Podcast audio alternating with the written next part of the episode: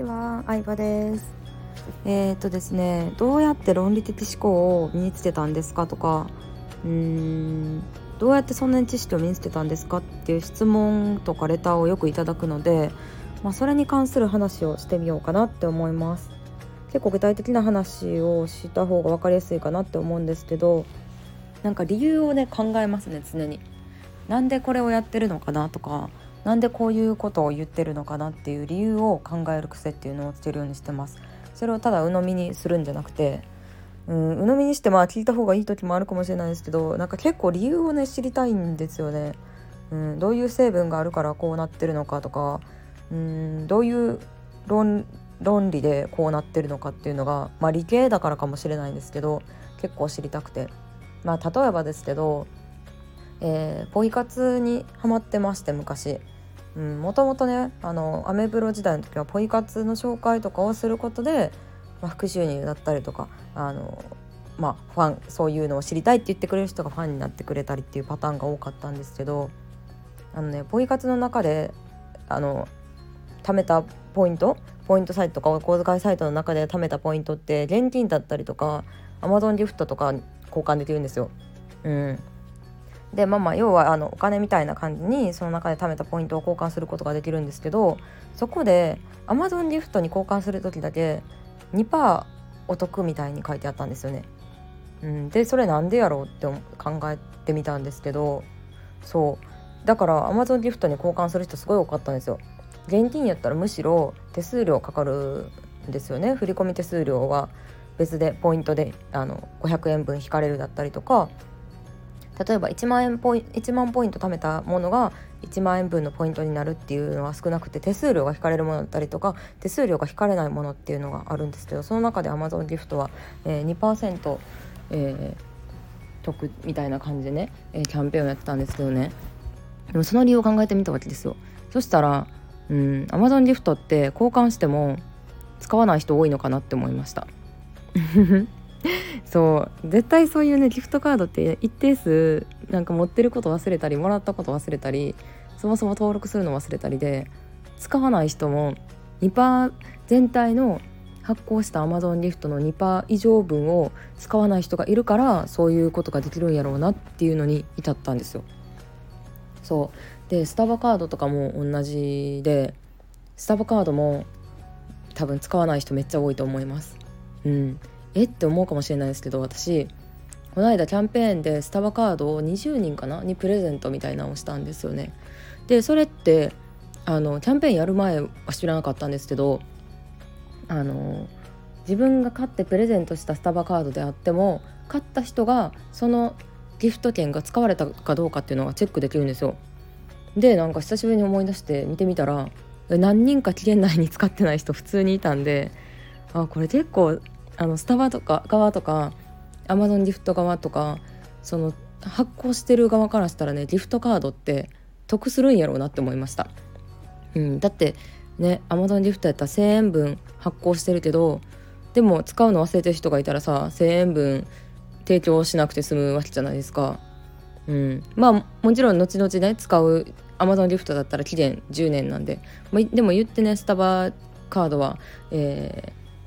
期限が半年とかかな、半年間なんで、結構短めではあるんですけど、なのでね、結構使わない人いるんじゃないかなって思ったんですよね。あとは1000円分のギフトカードであっても、1000円分を超える買い物をしないと使い切ることできないじゃないですか。なので1000円のうちの700円だけ使う、であと忘れてるみたいな、300円ぐらいやしいっかみたいな人もね、結構いると思いますし、思ったのが、そういうギフトカードって発行すればするほど特に使わない人がいるから得になるっていうのもありますし、あとはやっぱりキャッシュが先に入ってくるっていうのがめちゃめちゃ強いんですよね。要は基本的にはサービスとか商品って、提供すると同時にお金が入ってくるっていうパターンが多いと思うんですけど、先にお金だけ入ってくるんですよね。 Amazon ギフトとかって先にお金が入ってきて、でAmazon ギフトだったら期限は10年間になるので、その10年間のどこかで買い物されることによって商品を提供するってことになるんですけど、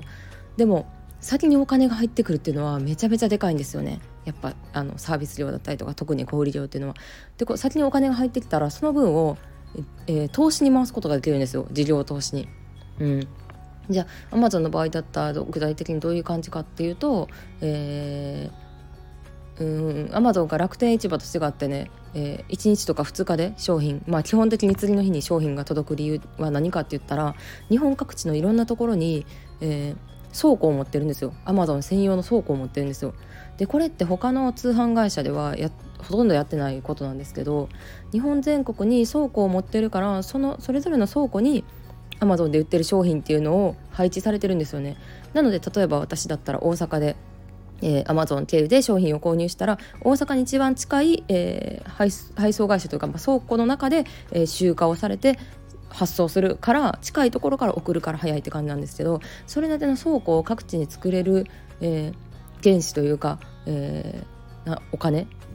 資金っていうのをどこから調達してきたのかって考えると、やっぱ Amazon ギフトからなんですよね。なのでね、なんかね、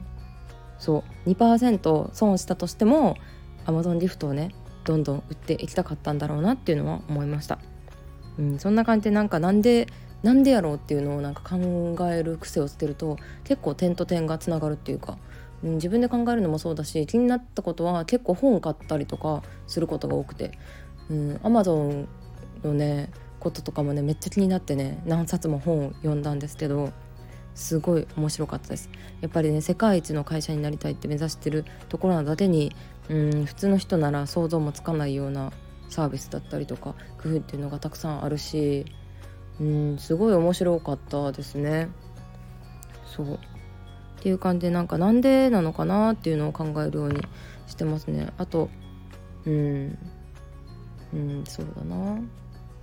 なんだろう、なんでこの人なんでこれを言ってるのかとかも考えますし、そうだ、あとは自分が好きじゃないものとかでも、流行ってるものだったらその理由を結構調べたりはします。自分が好き嫌いとかじゃなくて、流行ってるものには